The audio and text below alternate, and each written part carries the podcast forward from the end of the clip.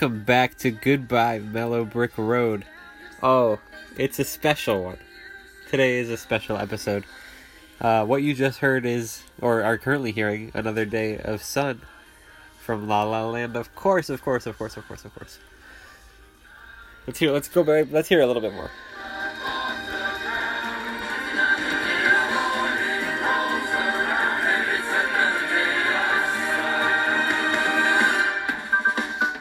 Another day of sun for sure. In Goodbye Mellowbrick Road land. Uh, and we got a special episode, of course. And it's uh, known as I don't know actually what we're gonna call it. Uh, Juliana Gallagher is the guest, making her second appearance. Oh, she's back. Her second appearance on the podcast. Uh, we had previously discussed Little Women scenes with Kate. And now Juliana's back, the two of us, and we talked. She had a way of wording this, and I don't quite remember exactly what it is verbatim, but it was something along the lines of movies, romantic movies that teach us about ourselves and about love, or something like that. So that's what we're going to be talking about today. We're going to go through some romance movies that teach us something about love or about ourselves or about our lives. And we're just going to vibe. uh, I don't know. We are in the home stretch for sure on this season. Yes. Season three of Goodbye Mellowbrick Road. We're in the home stretch. It's almost been a year since we started, and now we're coming to an end. But we don't have to worry about that because right now we are talking about top five romance whatevers. We know I've been through this with Juliana Gallagher, who is one of the kindest, most thoughtful, uh, emotionally intelligent, uh, just great pers- people. Uh, she's a she's she's just she's the best. You know, we love Juliana on this podcast, uh, and you know always supporting her and her myriad endeavors. So, Juliana, thank you for being here. Always a delight and a treat and a pleasure to talk to you. Uh, yeah, man, we're just chilling on the mellow brick road. I don't know. We're just doing our best. You know, every day is a new grind. Coffee grind. Oh well enjoy the episode. It's filled with love and sweet kindness. So that's what we love to see. Um, hello uh, to everyone. We have a great episode coming up. Uh, we were we were talking um, just off before I started recording, and I realized I should have been recording that whole time. Um, please welcome uh, Juliana Gallagher. Juliana, hey buddy, thanks for being here. Hi, thank you for having me again. I'm excited to be back. Yes, we are. This, you're you're you're a two timer now. Kelly hasn't even done this once. Literally just last week I was here. and I've got in one week you have made your second appearance, and yet it's taken me about a year to convince Kelly to even make a list for this. That's okay. I can I can make Kelly do stuff. um. I'll be like Kelly. It's a great experience. You should do it. It is great. I think that's what I've tried to tell her. She and now we have nothing but free time. Um. Uh. But you know, I was thinking when I went to, I had a brief moment of hesitation before I introduced you. I feel like most people, and like even like your your own name on Twitter, you are called Julie, and I feel like I've just never called you Julie. So that actually, there's a whole story behind that too. Uh, is there? there is. It's kind of a longer story. Basically, like, okay, Juliana is the name my mom wanted to name me, but on my birth certificate it says Julie. It's, it's a little complicated. It has to do with, like, my mom is from the Philippines and my dad is from the States. Okay. So my whole family calls me Juliana, but, like, that's not, like, my legal name. And then when I went to school, when I was, like, six years old, I couldn't spell it. So I shortened my name, and that's how come like that's why everybody calls me that. Like some people call me Julie, some people call me Juliana, and it's like actually like pretty pretty like it doesn't make a difference to me. What about Jules? Boss, I get that too, and I'm good with that. I mean, I am a person of nicknames. I embrace them. I've been called many weird things, and I'm okay with that.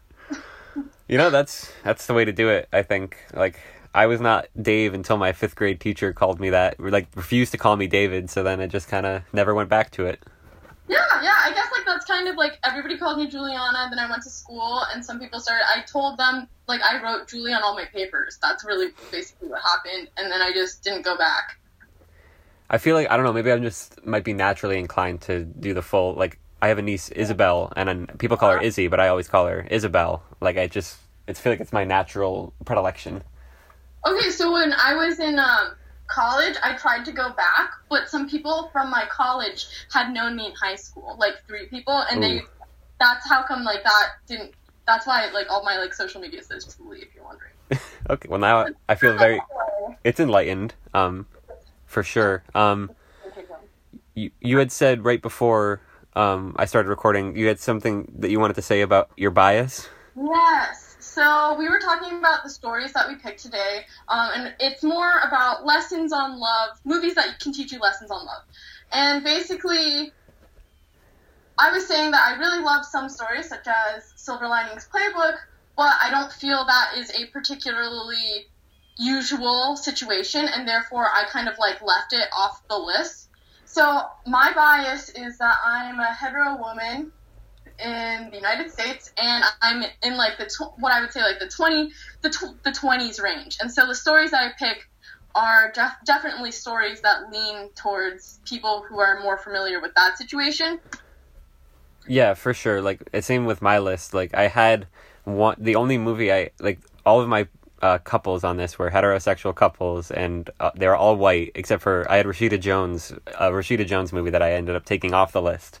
Um, yeah. And I think that this the lessons can be applied to many relationships, and I want to like make sure that people understand that. I'm not saying like it should be a certain way. I'm saying that these are like lessons that I think apply, but I do have a bias. For sure, like they're going to be more resonant with us because they kind of reflect things that we are more likely to go through. Yeah, yeah, I would agree completely. So Um, but yeah, it's a good topic. We're talking movies about relationships that teach you something about love or relationships. Um, I'll clean that title up a bit um, when this goes up. But you, yeah, you texted me. Have you ever seen Marriage Story? And before I could even respond, you said that you had many thoughts on the love in Marriage Story and movies like that. And then I never heard the what those thoughts were, so this became a podcast. well, I feel like yeah, I definitely uh the day I watched that was uh um, I feel like an emotional roller coaster in a way because I feel that it's a really hard thing to watch. Just kind of like the breakup of two really likable characters. So Absolutely. Um, yeah, my dad refuses to watch it, and I'm like, it's called Marriage Story. You know, it's not called Divorce Story, but he still refuses. it, is, it is a tough hang though, um, and but yeah, I think uh, I'll jump into my list first, and we can alternate so it ends on you and doesn't end on me because that would be kind of shitty. Um, my number five, uh, per per your own, uh, not suggestion, but more of a a more of a prodding. Not, I don't, that, that's not quite the word either. But I had uh, Celeste and Jesse Forever, which is what I mentioned earlier. But then I switched it out um, to have a movie that um, you have actually seen, so we can talk about it. And I have number five, uh, Casablanca. Came very close to making the list on the first try. Um, obviously, it's like one of the greatest movies ever made. People love it, have loved it for decades, uh, and it's you know the of all the gin joints in the world, they walked into the same one. It's a, I mean, it's hard to talk about Casablanca in a way that people haven't already uh, discussed or written about at great length, but it's um, it's one of these uh, movies about romance in which we have many of them that do not have quite the happy romantic ending between the two characters, and obviously this one is no different. You know, like Ingrid Bergman leaves and Humphrey Bogart stays behind, uh, but it's not it's not a it's not a painful well it's, maybe it's an emotionally painful goodbye but it's not like a, a an anim, it's not one of animosity you know they're they're leaving on good terms and they know that it's the right thing to do for one another and i feel like that taught me that sometimes you just gotta like real love is just letting something get in a plane and fly out of morocco Yeah, I actually I had mentioned this before. Casablanca almost made my list. The reason why I didn't is because I feel like it was really specific to a time. Um, that is 1940s, and you can clearly tell. I mean, they have you know the war story in the background, and I think this is when you think American romance, Western romance. This is the movie. Like this is it. It's classic, um, and like you said, it is a story about doing what's right and like good triumphing over all. And I think like yeah, you're right. Sometimes the the most loving act is to let a person go um, and let them see their happy ending. I think like just really like it doesn't get more American than Rick. Like it really doesn't. I just love it. I love how he seems to have that jaded exterior, and then you kind of get a flashback into his past, and you realize that his actions are motivated from something really good, really pure. So. Yeah, absolutely. Um, I feel like a lot of these movies um, that are that were made long before either of us were born are movies that you kind of have to watch a couple times to understand what's really going on. Like, there's a lot of like a uh, dense dialogue in them, and like a lot of times, like what they're talking about can be more confusing than say like a uh, Jennifer Lopez rom com with some mm-hmm. really attractive man. Like those are a bit more spelled out, but Casablanca just it hits every time. Like it's a really impacting story, but also like um I I should say that the the piano um the mm-hmm. the song as time goes by that is played. I think that also teaches um not necessarily anything about love, but maybe that um, I don't. I've he- I've heard a couple songs over the years that really take me back to a certain moment uh, mm-hmm. in my life, and the way that that's portrayed, where as soon as like she, uh, they hear the piano play as time goes by, like they just like stop, and it just brings them right back to uh, the time that has gone by. And I think that's also a pretty resonant thing because you know you hear a, a song and it it just kind of can devastate you. I think like very much this story is one of the actually greatest films. I actually, I actually truly believe this is one of the greatest films ever, and that, like you said, it definitely takes you back and it reminds you. Like that is a really nostalgic feeling. We all kind of experience that. We all have people that, when we think of love, their names come up first, and so I think that that's really beautiful. And this is definitely a classic, and I love it. So. Did you ever get to ride the Great Movie Ride when this was a part of it? I did. I did. I, I liked that ride. I really do. I liked the interaction between cast members and the audience. It was a great ride. It had so many of the classic movies, and this that that was always my favorite part was when it would go by the two of them with the plane and everything. I looked I liked that part the best. Um, and that yeah, we are both romantic people, so I could totally see that. yeah, we like. I I feel like a lot of people have spoken about like, oh my god, the alien scene was so cool, and I was always like, when I was a kid, I was afraid of the alien part, and I was like, oh, Casablanca, my heart soars. Um, oh, it, it very quotable. It is. It's got so many of the great quotes. Like, uh, "Here's looking at you, kid." That's a great one. Yes, iconic. Um, and we'll always have Paris. Yes, we'll always have Paris. That's another um, that's I feel like if they did that like a all time great movie quote list, this would have like probably like six or seven. Okay, and also I feel like that line too We'll always have Paris. That is probably the lesson in the movie. Um, because they choose to move forward in what's best for everyone.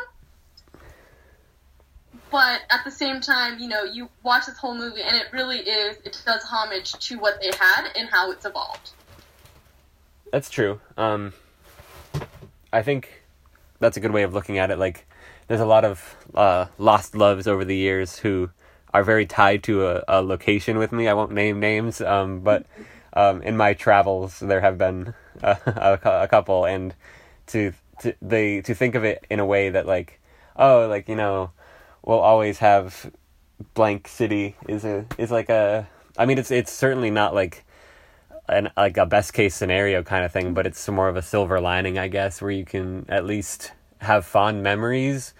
Um, mm-hmm. Even if like like uh, Rick and and uh, Ilsa have sort of like a they have a they end on good terms and like mm-hmm. and and that's not necessarily something that everyone will get to experience uh like relationships that end on these like like good loving terms but Yeah. if you can look for the the good in it you can still be able to look past how it ended to look back at the good times and enjoy those And it's particularly powerful movie too because I'm pretty sure she goes off to be with another man and he knows that's what's gonna happen. Like he knows it. So it's like it, it really hits you. That's that's such a good one. I feel like when like she goes off to another man, do you think that she'll always remember Rick? Like, like is Rick gonna have like number one spot in her heart? Do you think? Um, no, I don't think so because, and it's not because I think they definitely have like the emotional connection for it, but I think like there is a set, there's a strong sense of duty, especially because you know nations are at stake in this film, and so I think part of you know letting her go is the right thing is for, for her to be happy with with her new man. Um, does that mean Rick won't have a soft spot and? She won't have a soft spot for him. I highly doubt that. Like she definitely will always think of him fondly, and she'll always probably really cherish him in a way. But like, I'm pretty sure she like has a husband or she's like about to be married. So like, you know, that would be his role. While Rick will be just somebody that she loved once. You understand what I'm saying? Like, I mean, who really wants to be who really wants that ultimately like i feel like the person that we commit to in our lives should eventually be the number one person. Um nobody wants to have like lingering flames. You know what i'm saying? Not saying that doesn't happen just saying that that is what i like to believe about the story. Um but she clearly loves him. He clearly loves her. And this is truly it's truly they can't be together for real. And that's very sad. I think there's like the part of me, like I definitely agree with you that the one you commit to is gotta is gotta be the number one, or else you know what are you, what are you doing? it's not going to work out i think eventually if, if they're not or you can't find a way to make them the most important But there's- there's also the part of me that's like, who loves the idea of like this great romance story told in in Casablanca, and you know, they come back into the bar and they're like, oh my, like this passionate love has been reignited, and that's like it appeals to the the wild like uh uh romantic side of me that um is cons- like who loves fiction. but i think i think a lot of people like a lot of films have tried to recreate that feeling but this film is definitely the one who does it best. Um because definitely there are old flames torn apart and then brought together and then they do the right thing. That's like literally what that's what makes it so romantic that's what makes it so heroic and that's what makes it so great but we also have to remember like for example like nowadays technology allows us to like overcome certain obstacles that might not have been able to been overcome in that time and place. So if if you think if Casablanca took place in 2020, Rick and Ilsa would be fine. i think i don't i'm not saying they would be fine. I'm just saying like hey like back then like think about it. If he's gonna stay in africa and she's gonna go to europe and then eventually back to the states like what's the point you know? They would just be on Zoom. but nowadays, exactly, that's what I'm saying. Nowadays, we have Facebook, we have Zoom, we have Instagram, we have we are so globally connected as we've as we as we know, and so like, you know, there are some obstacles that don't have to be obstacles anymore. Um, so like, I think like that that story is really tied to the time period because you know you have that war going on, and also just like how can they you know, like you said, what are the chances that they'll walk in? Well, let me tell you, today you might find somebody a lot faster in the real world than you would back then, simply because we have the internet. You know, I posted a photo one time in Spain, and I got a message from somebody else who went to high school with me, being like, "Hey, I'm in Spain too," and I was like, "Wow, small world," you know? It's true, yeah. I mean, like maybe maybe Rick finds like somebody he loves even more than Ilsa on like Bumble or Tinder or something or And I think we, I think that's what we want to hope for. I think we should want to hope that he finds someone else because even though that is a striking love story, and there there is never going to be a time when that story isn't striking. It doesn't necessarily mean it's the right love story um, to be in. You know what I'm saying? I, I know what you're saying. I feel like Rick um is the type who like if Ingrid Bergman posted this like beautiful picture on Instagram, he wouldn't like it, and that's like, come on, Rick. That's I feel like he's that kind of kind of guy. that is so funny. I know exactly what you mean, though. I do. Like he he, he likes the picture, but he would never give it the like because he doesn't want to give her the satisfaction. Oh my gosh, that's so funny. That is so. Yeah, no, I totally see what you're saying. I get it. I get it. Well, Casablanca, I mean, it's a great one. Uh, what do you what do you have? What do you what do, what movie are you coming in with here? My number five would have to be 500 Days of Summer. Great pick. This movie, I feel like puts people through a roller coaster, and I mean, some people really like um, JGL in this movie, and then there's some people like me who are not as much of a fan of him. And it's not that I don't like him. It's just like I think this film really shows a side of love that we don't like to always acknowledge. It's not fun to acknowledge. We do like to acknowledge it. For, that's why that film is successful. Is because it's so painful. It's like a it's like a wound we sit in. You know, like that's how we like it. You know, it kind of hurts us, and that's why we watch it over and over again. And I think the great thing about this film is that at some point we are all um, I don't even remember what his name is in the film. Do you remember what his name is? I have absolutely no memory. I call him JGL. JGL. We've all been JGL, and we've all been Summer. Like I feel like at some point we've all been in both people's shoes, and I think that's like a common thread in like all of the films that I really like chose. I think like we have kind of a problem in the sense that okay, so JGL is just he, he's like he's like gobsmacked. He meets Summer. Well, actually, you know, he, she passes by him, says something about his music, and ob- and he like goes back for it. He goes back for more.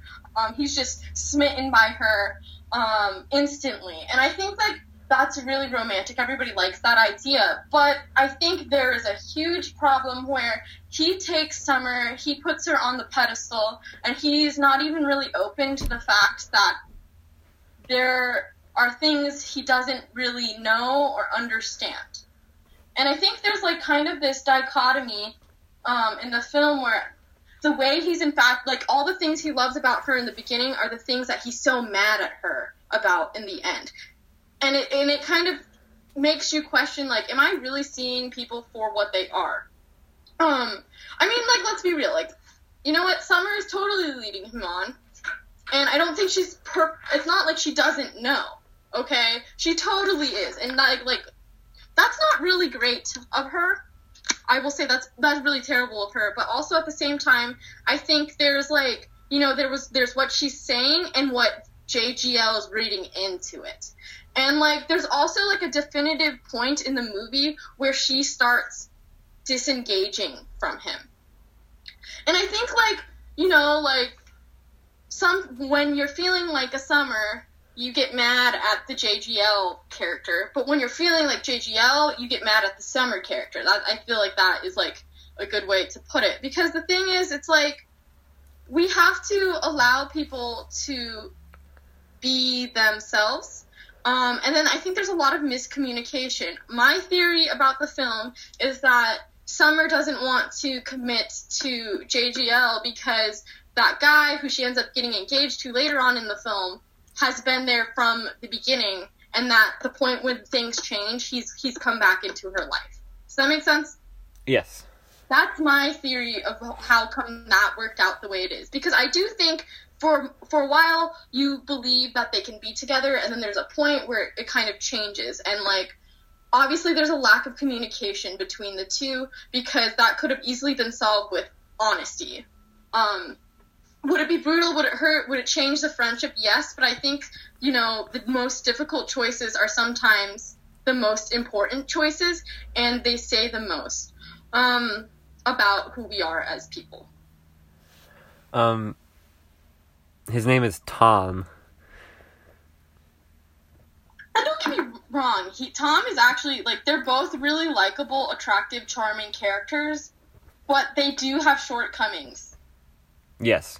Well, I think I- I've seen in the in the wake of like people love this movie for sure, and it's taken on sort of like a big following, um, and people have been they just um, there's been a lot, I've seen at first I think a lot of people looked up sort of to JGL slash Tom and uh, saw him as like this like tortured romantic great character. And um, but I think even I think JGL even took to Twitter and was like no this guy this guy is not a role model. Like you're supposed to learn um, from what he does. You're not supposed to try to imitate what he does. Uh, and but now it's sort of even taken on now it goes the other way and people say that oh he's like this horrible character like he sucks like you can't even like begin to associate with somebody like him in real life. And i think that also is quite missing the mark as well because like you know no one like show me a person who has had a perfect relationship their entire life that was flawless and always everyone in the relationship always did the right thing. Like it doesn't exist like that. Love is messy and this shows that love is messy and yeah tom doesn't do a lot of great things but he's a flawed person. Like you don't that doesn't mean you should outright ex- ignore this kind of uh not even behavior just like the way he is. Like that's not something that you can just dismiss outright. It's like he's it's a learning process Yeah, I think I think this is one about a learning process, and I think at the end of the film, when he meets Autumn, the random girl at the end, it kind of poses the question like, does Tom continue to be Tom, or, or does Tom continue to be a better version of Tom? Because the hope, I think, the hope is. You know, obviously things with Summer are never going to work. I think, you know, with her inviting him to the engagement par- party at the end is a really, really terrible way of her like and i'm not saying she's trying to patch things up with tom um, she kind of virtually disappears and then she's about to like lay it on him but but she doesn't know that he's come to like basically confess his love for her um so then you have kind of like that and he's super mad because she didn't ever talk about the other guy which is why i said this is really a film about lack of communication between two people Mhm. and then just like acknowledging that pe- two people like you know, Summer should have acknowledged the facts. Like, hey, look, Tom loves you. You have to, you have to cut it to him. And then, like, also opposite, you know, it's like Summer is a person, Tom. You can't just, you know, like just because you feel that it should be this way doesn't mean that she feels the same way. And you know, lack of communication just on both parts. Um, and I mean, I really do hope the characters both learn.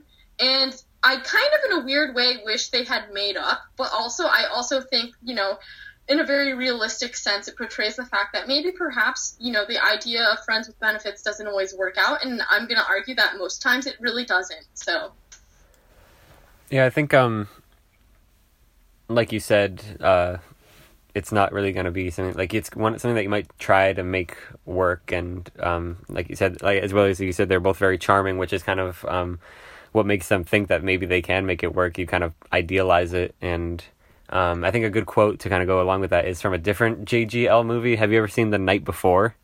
I don't know if I have. I don't think so. it's like a he at the the movie begins with him like JGL is uh, broken up with his girlfriend um, because he wouldn't meet her parents, and uh, so but like th- and this isn't really giving anything away, but she she says like uh, you can't grab onto me like I'm some lifeline. Like I know you're going through a lot right now, but that doesn't mean I can just be a lifeline for you, which is uh I feel like a good way to look at this too. Like he kind of he puts her up on a pedestal, like you said. Like he only looks he only sees the positive things that happened um, in their love. Like he only he only remembers the good time, like the graduation goggles and everything. Um, and but yeah, like he, he kind of he doesn't see Summer as a person, and it, that happens pretty quickly. You can kind of realize that that he's really just he thinks that she's just something that can complete him when she's really not, and that's that's the fundamental like issue here, and especially like I feel like I've been both of these characters, but I think that I was both of them at the same time before, which can really, really can throw a wrench into things um, when that's going on because you feel like you're just so confused all the time, and I can really resonate with both of them and uh, see where they're both coming from, understand it, and uh, and I think that I've learned a lot from this movie too, and how to um, get better at. I think, like, you said, communication is very key. Um, that's one that I've hopefully uh, gained in the past couple of years for sure. Yeah, I definitely think like this is. I actually think like this is not always a pleasant film to watch and experience, but I think it, it is one that like it's kind of it's a wake up call. It's a wake up call to like, hey, people are people. You gotta let them be who they are, and you gotta love them for that. Like you can't love somebody based off of their potential. You have to love them for what they are. Um, like Summer shouldn't have been trying to you know kind of shove like he likes her. She can't really shove him into the friend if that's not where he wants to be. But he also can't shove her into the like romantic thing. And I think that's really where they kind of mess it up. And I think that's where a lot of us mess it up. Absolutely. Like, I feel like I would be curious to know what you think about this. Like, do you think that if you have a relationship like Tom and Summer had, could you ever really be friends again after that? It would never be the same, really. I don't think. Ooh, that is interesting. Um, I would have to say, you know what? The thing is, it depends on the two people. It depends on whether they're ready for it. So I think, like, I think, you know, Summer's already moved on. I think she actually was ready to have him back in her life. I don't think he was, he was not. He was not. I think he held on to it for so much longer. I do think, I do think people can be friends again, but it's going to take a lot of growth and it has to take wanting it on both sides. But I honestly think, like, I'm a believer that most people can have a relationship between two people, even if it is like I believe relationships change over time. I believe that people can forgive each other, people can grow and enter into something again. I, I definitely think that it's possible, but also at the same time, it's only possible if both people want it and there's some acknowledgement of how it's appropriate to move forward. I think my sister said this um, in a really great way. She said one thing about this film was that they have terrible boundaries. They have terrible boundaries. They have terrible boundaries as friends. They have terrible boundaries as lover, lovers. So I think like the reality is boundaries are something that we should be talking about, and I think it is appropriate to put them up because the thing is with a relationship, like to engage in a friendship again the, between those two, there would have to be some clear boundaries. Like we are never doing half the shit we've been doing. like, but I do I think it's possible? Yes, I think it's possible. Will it will it happen between them? Definitely not, just because of the way they portrayed the end. But like, yeah, I think it's possible. And who knows? Maybe in a few years down the line, they actually end up reconnecting. That ending did seem uh, a little on the nose. I think when it's like, "My name is Autumn." It's Yeah, it really makes you wonder. Does he like? Is that is he gonna do it again? Like, like I can't tell if it's like, oh, he's just gonna go through the the cycle all over again, like that kind of thing, or if it's like, no, he's truly progressed into the next phase, which is I don't, I can't tell what it's representing, but it made me go, oh my god, when I first I saw it the first time, I was like, are you kidding me? That's so on the nose. I think the first time I watched it, I wanted to be like, oh great, he's moving on. But I think the more the like in time, I was like, wait a second, like, is he gonna do the same shit again? Like, I hope he's not. I genuinely hope he's not because, dang, that's such a painful thing to go through. I don't know why he would ever want to do that again. Well, also crucially, um, actually, I before I, I when you say the, why would you want to go through it again, I can completely get where that's coming from. He has he looks he sees only he looks he is looking back at everything with completely rose colored glasses, and I can I so under I feel like maybe he has the kind of spirit um, that you no matter what happens to you, you like you have the spirit that'll always like bring you back and uh, get ready. Like he's like I'm ready to get hurt again. Like you just have you just have that in you where like you just refuse to not um, let yourself love. Like I I I feel like I um I've always talked so much about um how much I hate uh like endings and goodbyes like whether it was um high school or or or or college or the D- the DCP would be a big one.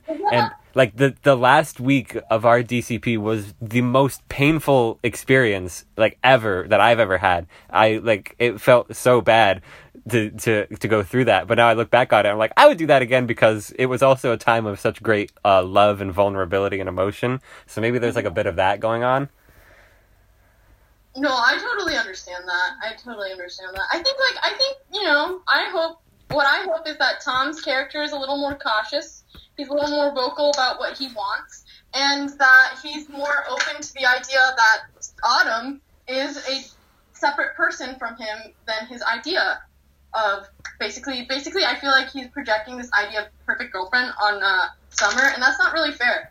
So, and I hope he doesn't do that to Autumn. That's just how I feel. I think a crucial detail of that is that he meets Autumn. I think it's like in a meeting for uh, an interview. yeah, it's like an interview that comes on like I think it was if I remember the movie correctly, I think it was the first day of spring. Or no, no, the first day of summer. I don't know, something like that. It's like sometime in spring or summer, and it makes me think that like, oh, maybe not because autumn doesn't really coincide with uh, spring and summer. That is possible. I don't. I don't. I just know. I think it's like that's the 500th day. That's like what I see. Which also, if you think about it, that's kind of weird. He's counting days.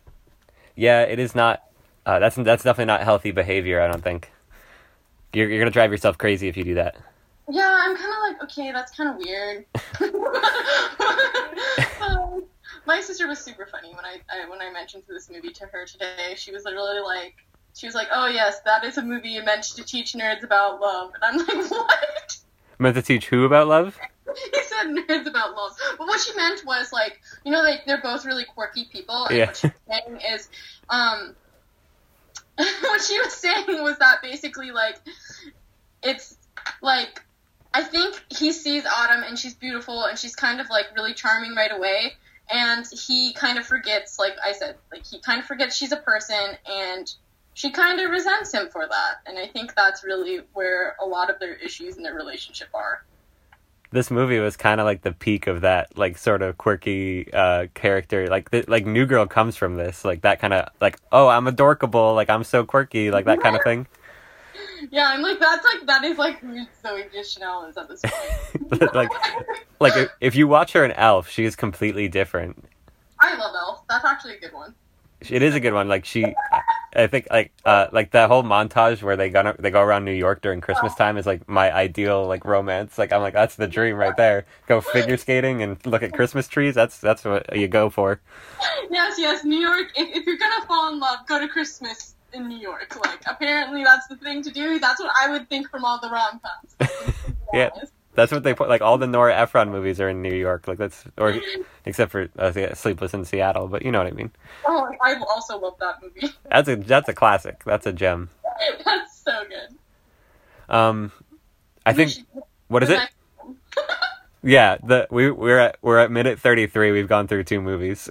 wow, excellent. um, well, my number four. It, I think I was tempted to uh, mention this, but I wanted to during when I was tempted to mention it during Casablanca because we were talking about a lot of themes that are very similar to this movie.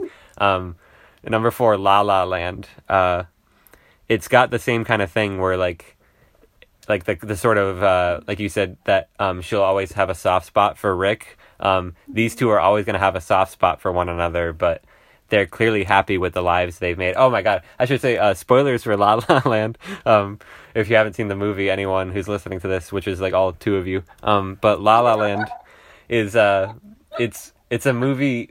It's such a it is such a quintessential kind of romantic movie, and I saw this in theaters three times, uh, and every single person I went with w- after at the end was like livid that they did not end up together back again at, by the end of the movie. But I under like I got where it was coming from that like sometimes you just meet a person and you might have like the like this might be like the the connection between Mia and Sebastian might be like the most passionate and the most um like the peak of like a romantic uh connection that they'll ever have in their lives. Like this could be like the best um connection that they'll ever have. But that's not what they're meant to do um for one another.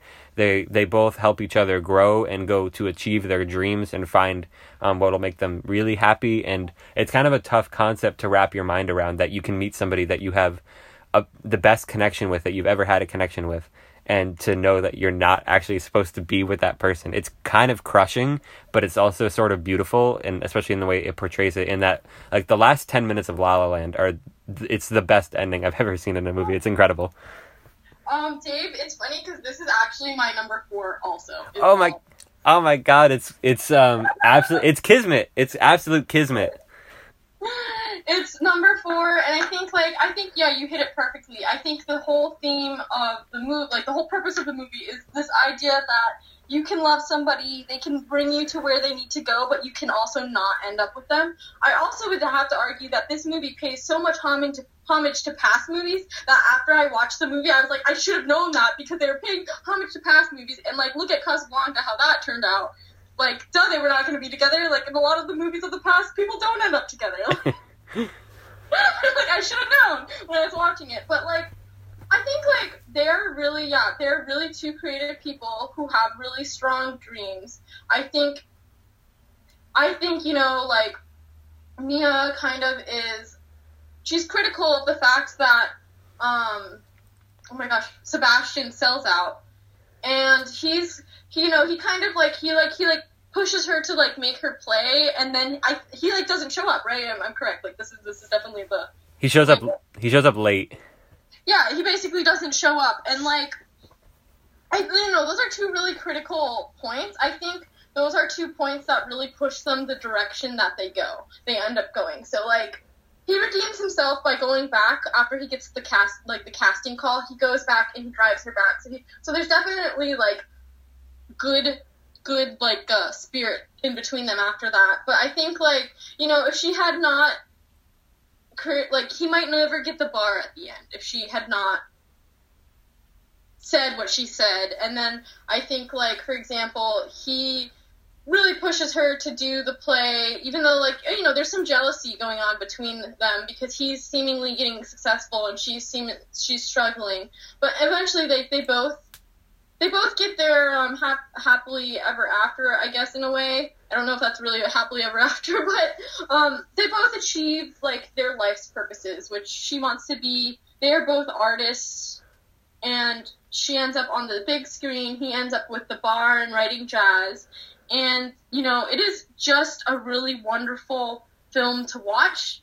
But i also think there's this kind of like huge question which is like you know they were not a very intentional couple. And when i say that what i mean is so you kind of you get this like when they fall in love which is absolutely like adorable. When they first meet and they like get together it's absolutely adorable. But they kind of just fall into something. There's not really any thought of like you know where this is going what is happening what's going to happen next. They don't even like they don't even think about like you know are we both going to make it? Are we both not? You know are how far are we willing to put the other before this? Because the truth is i mean like we talked about we are in the age of technology. It doesn't really make sense. Like they wouldn't actually have to part ways when they do. Um there's a very definitive choice and the reality is they want their dreams more than they want each other but you know i guess it's like what they could have made it i think they could have made it work honestly. I think they could have made it work especially because there's a there's no need to not be disconnected in our age um, but I think the question it, it was it was a choice. I think there's a choice made there um, between the both of them. It's a silent choice where, which is why at the end when she goes to the bar with her husband and she sees him, they have that dream sequence because it's really it's the idea of all the things that they could have been, and there was a clear there were clear choices made and i don't i'm not going to argue whether that was the right or the wrong choice i'm just going to say like they chose that. They didn't choose the relationship. Um, ultimately. And I think that's really why when we watch it, we're like, what the? You know? Didn't see that one coming. But you should have. I think, but we should have because they both set out to go to LA for the purposes that they end up doing. You know what I'm saying? And I think they could have had a little more intent, intention. And I mean, like, how many of us nowadays are kind of guilty of that? You meet somebody, you connect with them, and you just want to be with them, but you don't even spend time to think like, hey, is this actually like a relationship that makes sense, that make that works out? Like, will we be in the same place?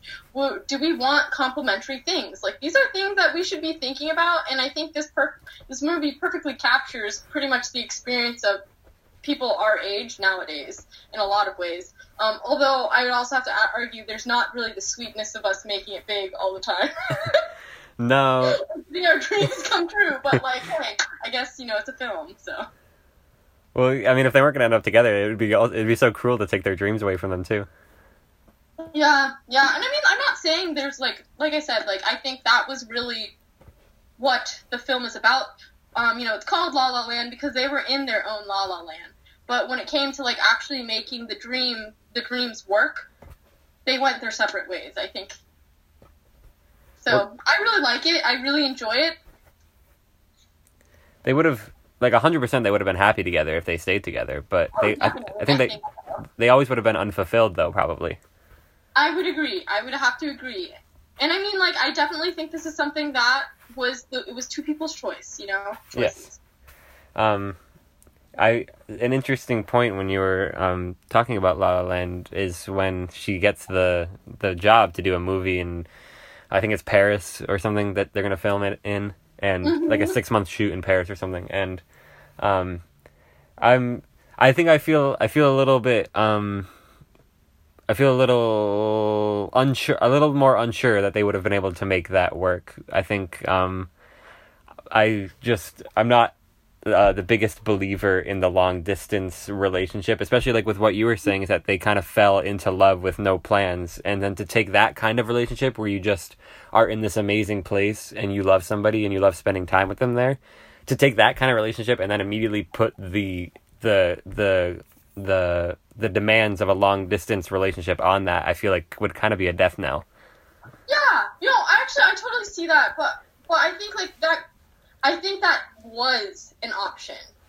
Um, I obviously it's not the option that they choose. They could have tried harder if that was what they truly wanted. I guess that's what I'm what I'm saying. I think I agree with you though. They wanted their dreams a lot more, and there's nothing wrong with that. And you're right. I think being fulfilled is a large thing, and some people, you know, I used to teach uh, couples ballroom dance, and I've been exposed to a lot of couples. You know, some people don't feel fulfilled in their relationships, I, and, and it's super sad to see that. Um, so, like, I definitely understand why they go the way they do, and I and I definitely love this movie and think it it deserves a place on lessons to learn to learn because I think there is a huge question. You're right. That is asking a lot of somebody to basically put their life on hold. Like, I mean, it would boil down to is one of them would have to go to be with the other one, and like that sidelines their dream. So It's true. Like you see in that um, fantasy sequence at the end, like Sebastian is playing piano at this club, but it's not his club. He's just the piano player there. Um, and like he could he could find work in Paris for sure, but like she's gonna be the one achieving her dreams, and you don't want to get into a situation where like like what if he resents her? Like sh- he shouldn't resent her because he would be the one making the choice to do it, but like that's a very real thing that could come about from that. And then about it. Her husband at the end, you know, they show him putting the thing. He puts the kid to bed. He goes with her, and I think like, you know, yeah, that's what that's what that's what it would have required, and she did find that, just not with Sebastian.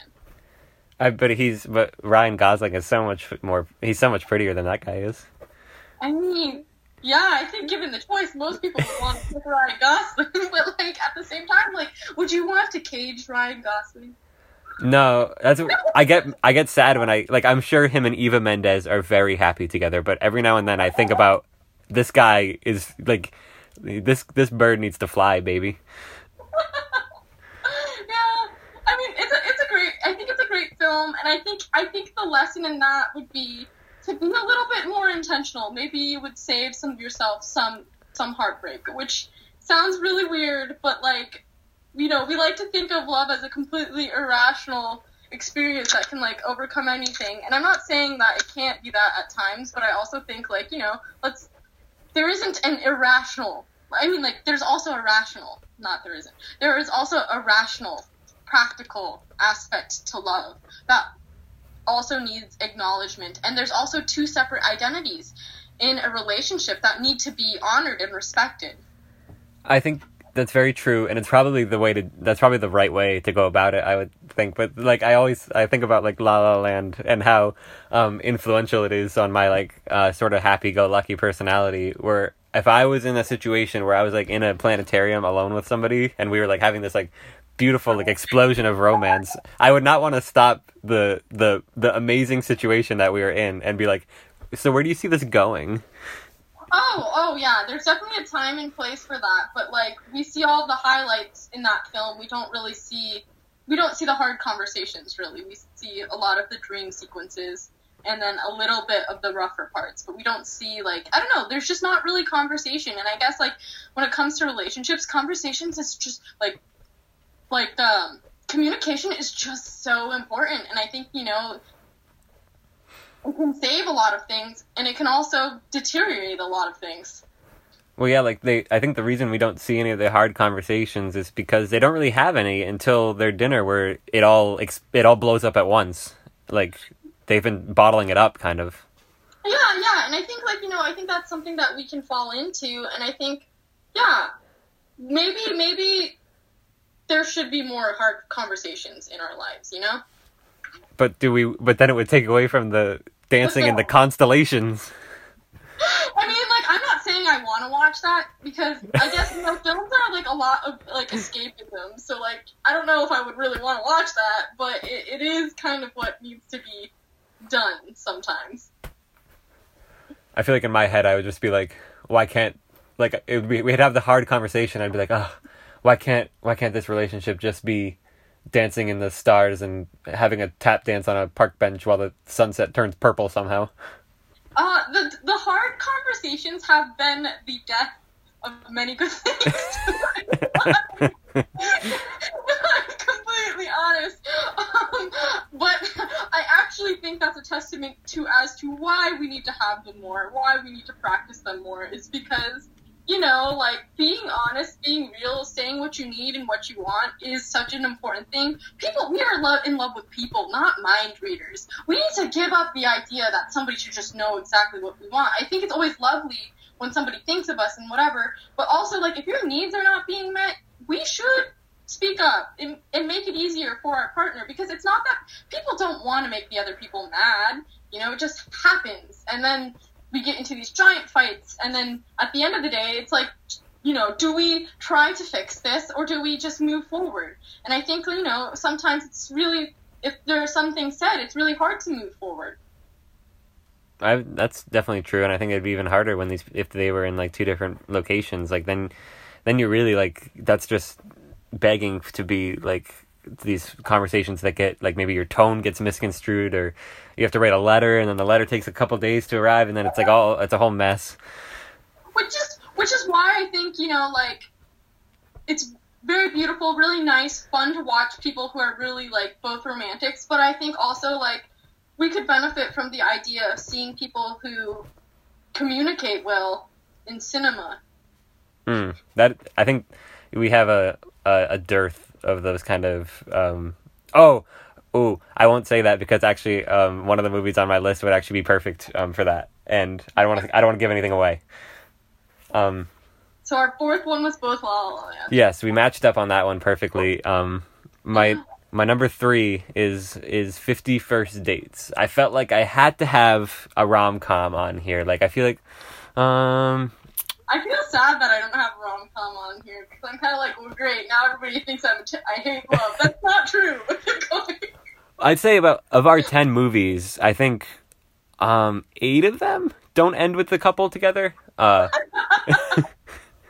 um, but Fifty First Dates. Um, hopefully, I'm not giving anything away when I say that this is a good one. This is like a this is a classic rom com. Uh, and but I won't I won't really talk about the movie too much because you said you haven't seen it.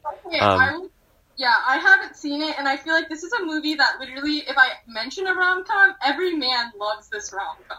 Hmm. I could have seen it by now, but I have yet to. Well, it's like I'll say like it's a it's one of my it's like one of my 20 probably 20 25 favorite movies ever made. Like I love it so much. It's such a comfort to go back to it to revisit it. It's like going back to old friends. Um and it is Adam Sandler and Drew Barrymore. Um I know Sandler I, I I know that people have their problems with him, but he's so charming in a rom com. Like give him a give him a shot in the rom com. He's very good in that kind of genre for sure. Um, he and Barrymore have great chemistry, so I would I would definitely recommend it. I have it on DVD. I have like three copies of it on DVD. Um, uh, but yeah. Um, so but I'll say what is it? Um, what I was gonna say is I'm I'm familiar with the premise. She gets Yeah. amnesia. He has to basically date her every day. which is like it's it sounds like a super kind of especially in 2020 this would be like a very sketchy kind of uh, premise for a movie. Um, but i will say that they do address the sketchiness of it and they really kind of work through it. All the characters come to some sort of understanding about how this can kind of work because you don't want somebody who has a memory loss every day to not be able to experience the joys of life but it's also like how can she if she can't remember what's going on? So it's it's a it's a tricky thing to balance and i think they actually balanced it pretty well. Um, but i'll say that it, what it did teach me is that once um, sandler um, breaks it down with barrymore and explains to I think it's Henry and Lucy are their characters, and once they like kind of work through that and understand that it's gonna be tough, but she does want him to keep doing it, um, and like her family wants him to keep doing it too, like because she's so happy, so much happier when she's with him, and they think it's a good thing, so they come to that agreement, and then every day he has to find a way to um, to fall to have her fall in love um, with him again, and not every day obviously works. Um, but I will say that it taught me. Um, I think this is something I've tried to um, imbue into all the relationships I've had is to never let it get um, stale.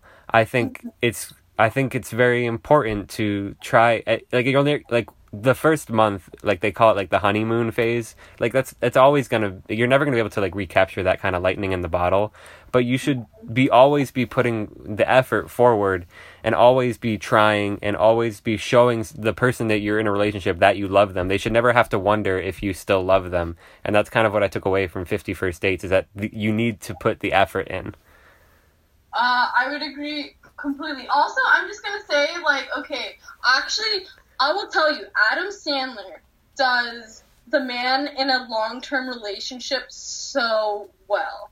And like a lot of the films I've seen him in, he actually plays a really great like man who's been mar- in in his 40s married.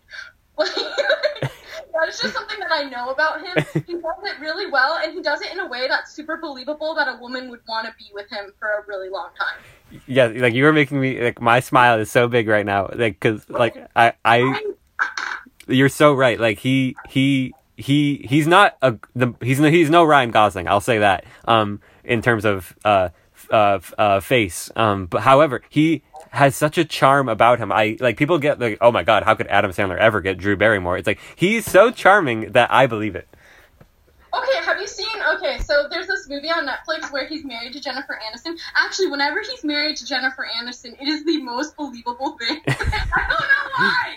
and, like she's super, like Jennifer Aniston's super gorgeous, and like they're just they just play off each other so well. He has this natural, like Adam Sandler is the guy that like he's your best friend. He makes you laugh. You get along with well. Like that is a very believable like staying power.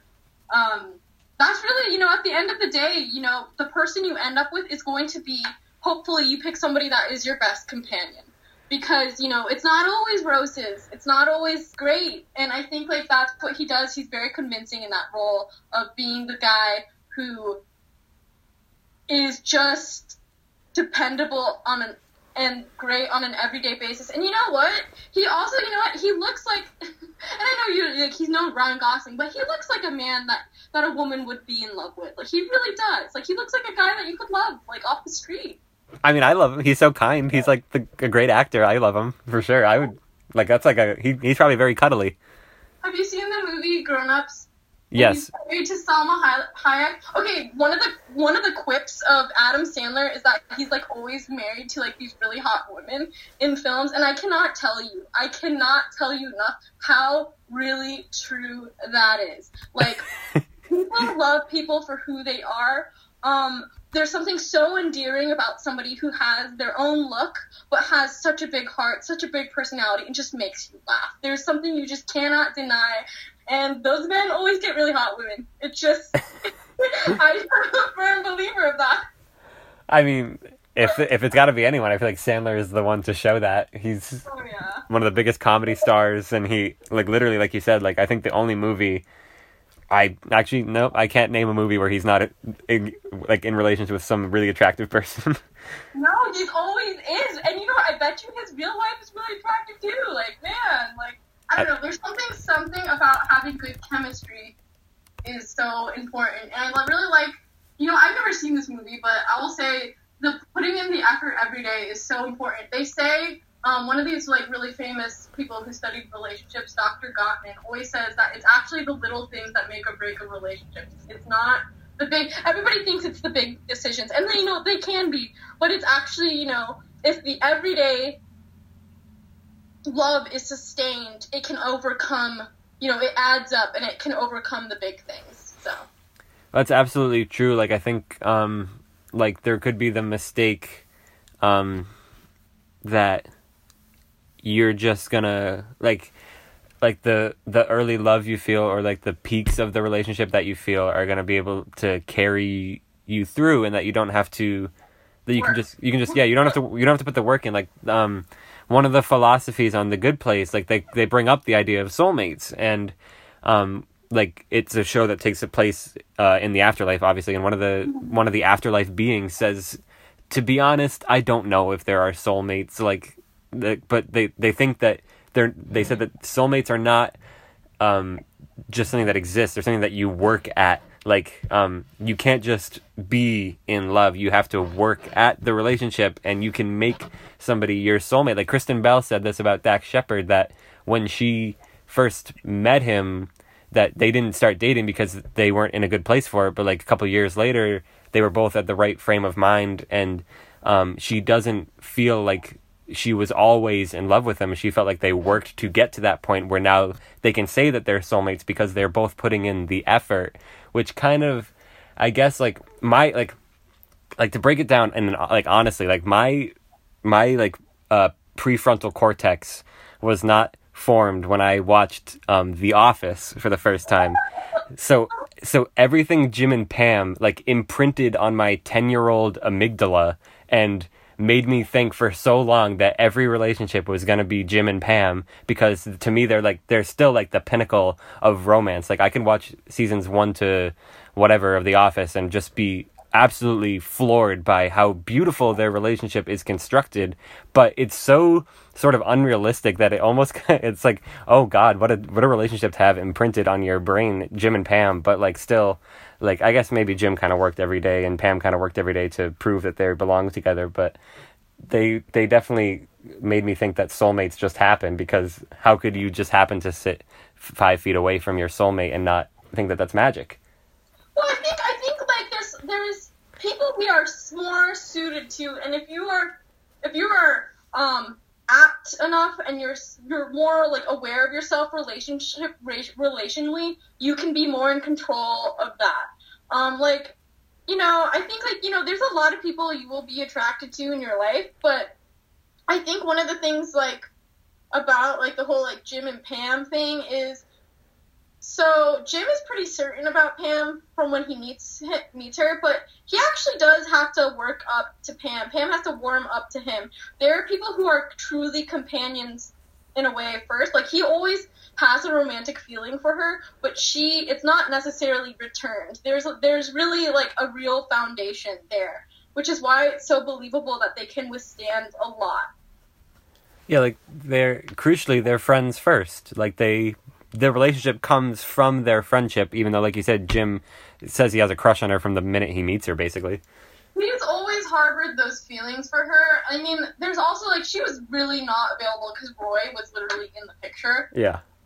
So like there's a clear block to that, but I think you know it does say a test. It does show you some insights to people, and I think you know when we think of romance, it's easy to think that that's just being swept off your feet, being passionate, but but there's more to it. There's, I think, you know, friendship is a really large part, and and I think the endearing thing about Jim and Pam is, you know, they're they're jokesters. They really get together. Yeah, yeah, I do think they're soulmates, and but I also think, you know, she could have very easily married Roy.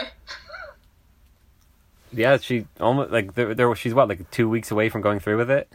And he confesses his love for her, which is risky. And it also, you have to remember, they break up for a little while, and he dates somebody else, and she has to. All of a sudden, she's the gym. It is. It's like these endless obstacles, and it, you kind of. I kind of feel bad for like Karen because she is like, like she. I don't know. She didn't deserve to just be somebody's rebound. Well, I think it's hilarious though that like the episode before Karen disappears. This is actually pretty true to life. I've noticed is um she's like just because like this is over doesn't mean I'm just gonna get up and leave, and then she does. That's hilarious. That is hilarious. I think it is also tr- there's some truth in the fact that we say a lot of we say a lot of stuff that we don't actually mean.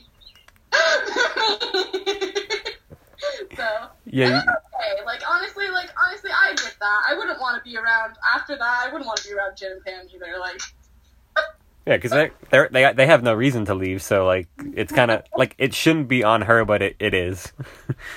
It's a it's a little funny, I'm not gonna lie. Yeah, I like for her, but she'll move on. Trust she, me. yeah, she ends up happy.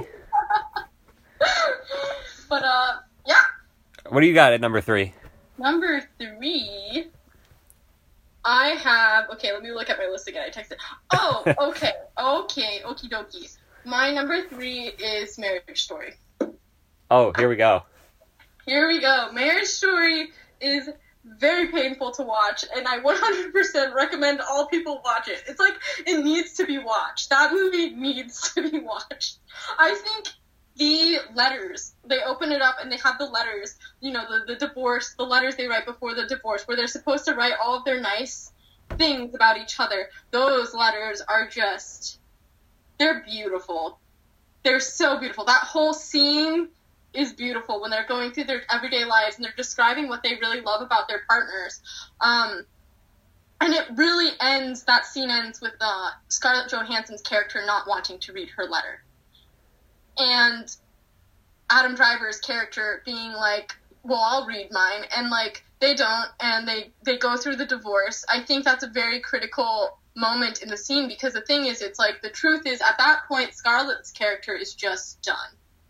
Um, she doesn't want to read the letter. She doesn't want to make it work anymore. Um, she has no desire to. I think this is definitely a film about that really highlights again lack of communication and also just the intentions. You know, she gives up her. She wanted to be an actress and she gives that up to go be with him in New York and be a, a, a player in his cast. And he's brilliant, genius, and she feels completely slept on. Um, I think this is a this is a, a phenomenon that can happen very easily in today. This is not what anybody wants. Nobody starts out with this in mind. Um, and he is a beloved person in their family. You know, uh, they have a scene where she goes home and he he come he comes visits and that's when she serves him the papers and it's just like he is a beloved character and he is beloved to her too. I think the whole film she's really got her guard up because she knows she can't let him in again if she really wants to leave for real. And it is absolutely just a roller coaster. I honestly think it's weird because I feel like I'm more likely to be in Scarlett Johansson's place as because I, am- I am a female.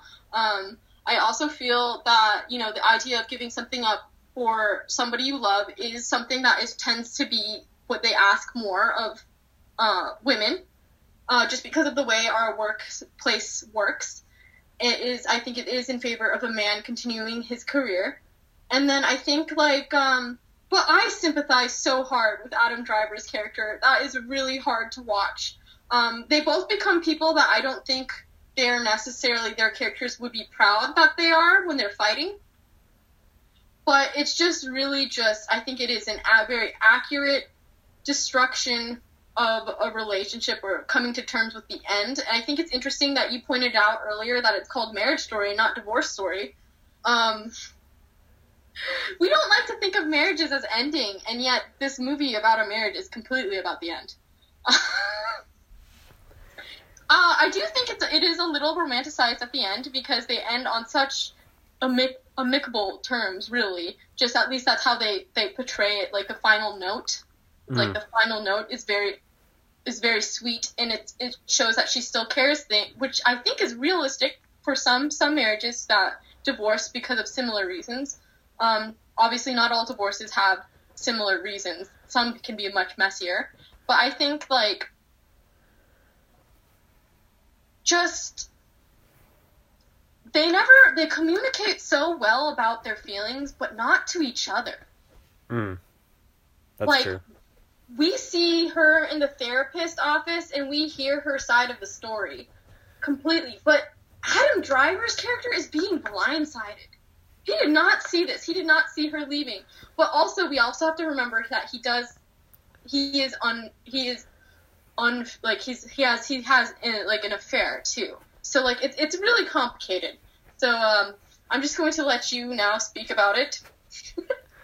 Um, I mean, yeah, it's a great movie. Um, I was I got stuck last year thinking about it. Um, like I'm obsessed with the Oscars, and so I got stuck in a rut thinking about the movie only in terms of like how it could play at the Oscars and if it was like a Best Picture contender and Mhm. and the the and the, like the meta context of all of it, like Noah Baumbach and his um his real life divorce that eventually led him to to Greta Gerwig, which is kind of what uh like I, I, I think about celebrity too frequently. I kind of think in culture sometimes, and it can get the better of me.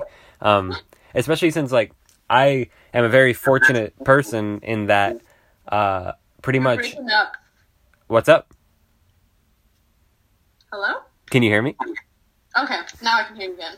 Um, I feel like I'm a very fortunate person in the sense that for my, for my basically my entire life, um, there there's been like in my family there have been divorces, but in since I have been alive, I have not um, experienced a divorce in my family. Um, so which makes me very lucky and um, in a very small I feel percentage.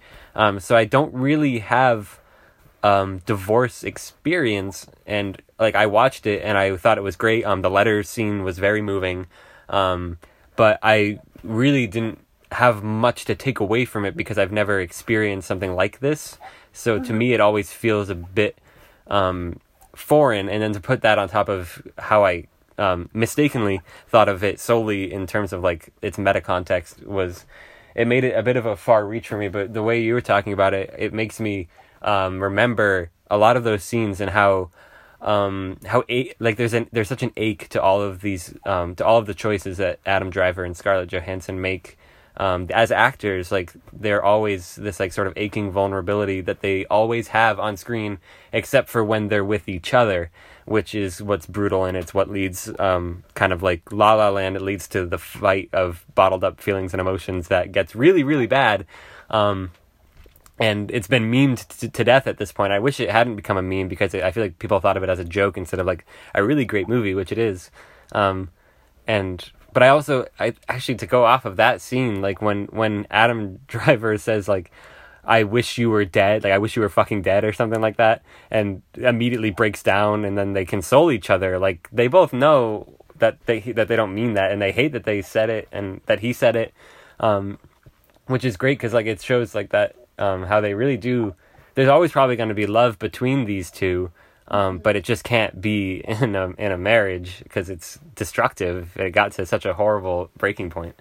I think okay, so like there's kind of this eye for an eye theme. So Scarlett's character gives up everything to be with uh, Adam Driver's character in New York, and at the at the divorce, she asks for it back. He gives up his New York house to be in like the LA area, or I think that's the area, to be in California with her near her family. Why? Because there's a son in the mix, and she's gonna get the son, and you know, like that is just, you know, no, like a child in divorce, like that kind of idea, the fighting between the parents, and, and like he ultimately has to choose, you know, his he chooses his kid over, um, the ha- they have to choose him over the hard feelings, um. That's that's really heartbreaking because he's trying. They're trying to do the in between two things, and that's actually pretty selfish of the parents in the sense that you know, like their kid can't really go to two schools like that. Um, he doesn't deserve that, and I think that's like a very real experience for a lot of people. Um, and and it's very heartbreaking. And like that scene when they're yelling at each other, they're finally all the bottle up emotions are coming out. That is a really like hard scene to watch because I feel like if you've ever been really really mad at somebody or like you've said words that you wish you could take back and just to see that like on the screen it can be like very um it's a very reflective moment i think for like people viewing it. And just like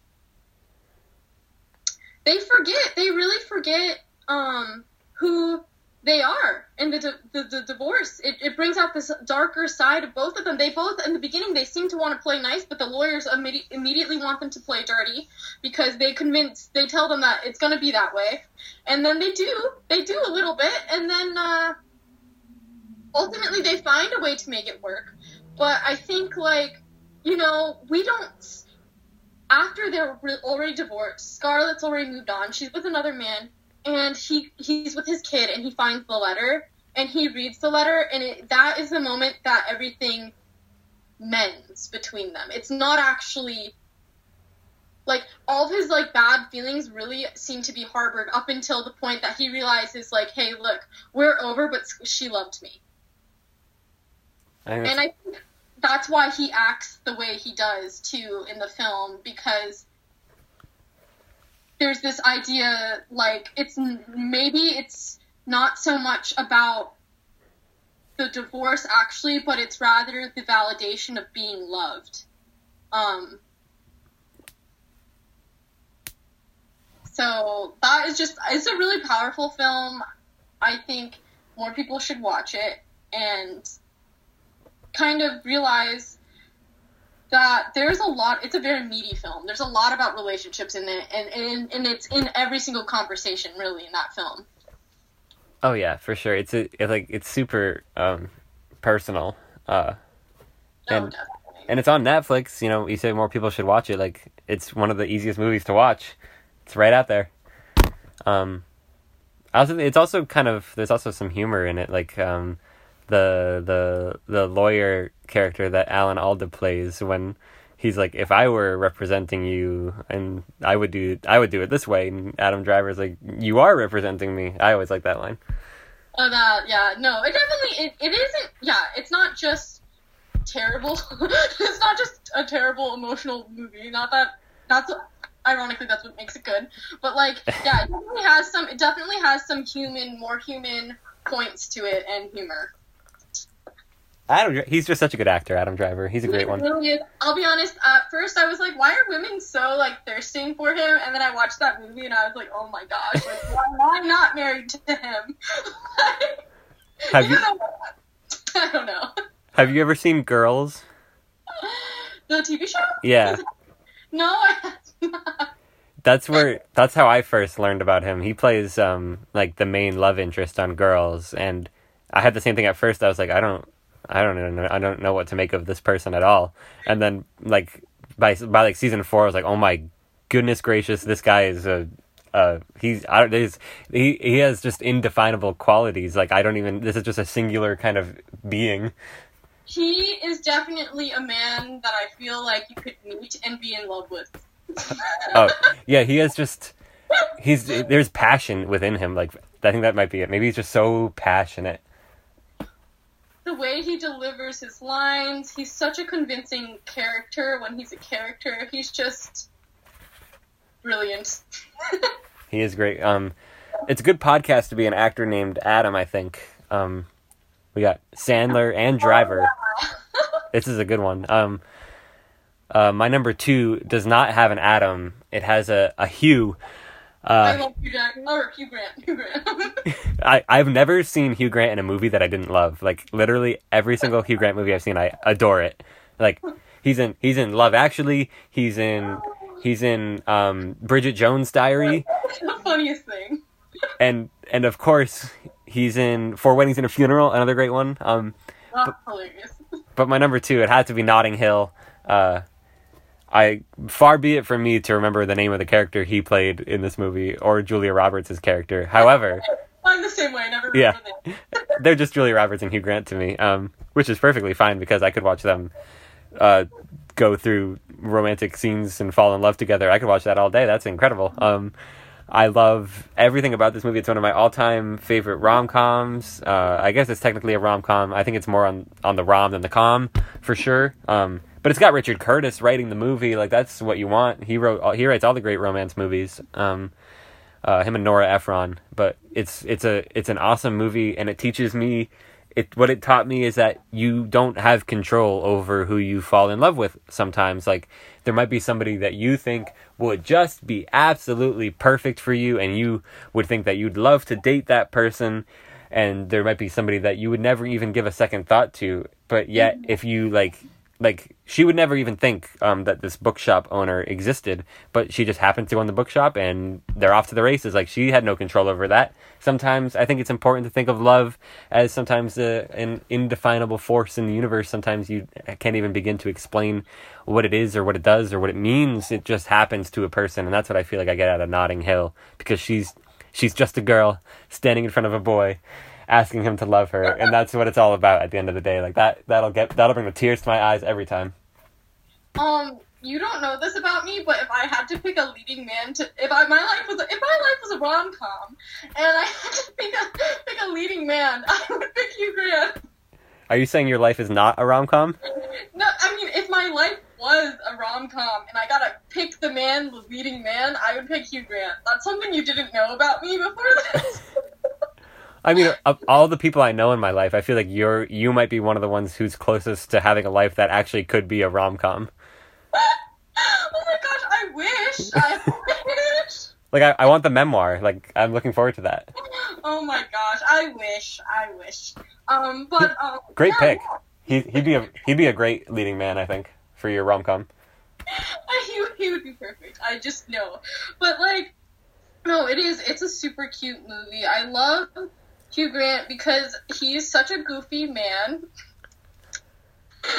and I just, I guess that's like, like if I had to have a type, it's Goofy. I just love to see people who really just happen to be themselves, and I think you know he loves Anna, which is the name of the girl in the movie, for her who she is, you know and that's really a beautiful thing. Also, we have to think about how this is in England, right? It's Yep. in England on Notting Hill, which is really a beautiful background.